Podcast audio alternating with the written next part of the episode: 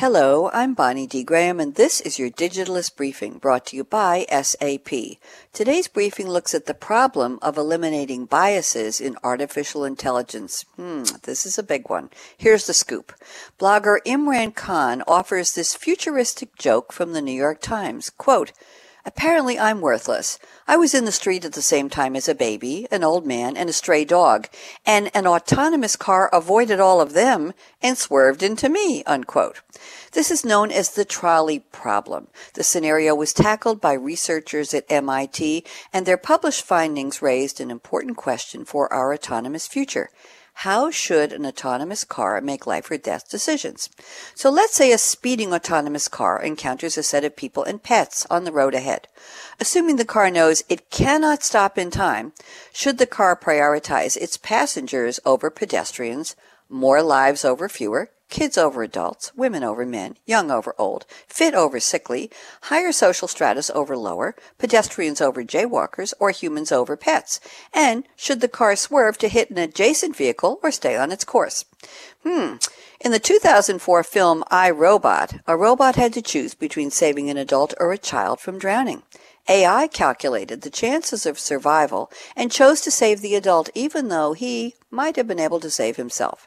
As for the MIT question, there are no easy answers. Try asking someone near you or someone from a different culture or upbringing whom you would try to say varies across the cultural spectrum. People from collectivist cultures like China and Japan put greater emphasis on respect for the elderly. People from poorer countries with weaker institutions are more tolerant of jaywalkers compared to pedestrians on the sidewalk. And people from countries with high levels of economic inequalities show greater gaps between the treatment of individuals with high and low social status. Here's the good news. Autonomous cars will be able to make this decision in the near future, but who gets to decide if the decision is correct?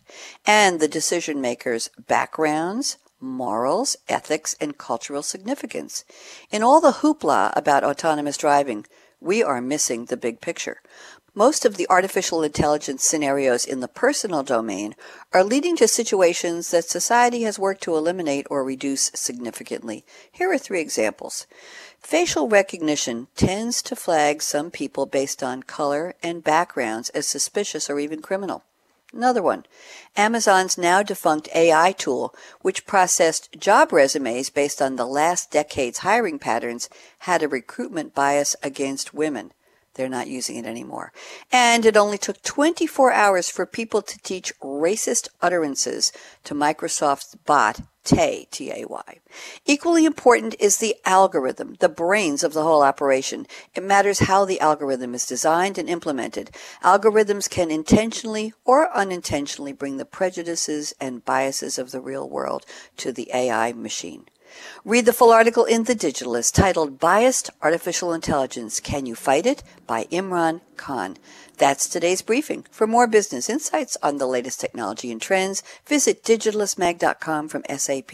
I'm Bonnie D. Graham. Thank you for listening.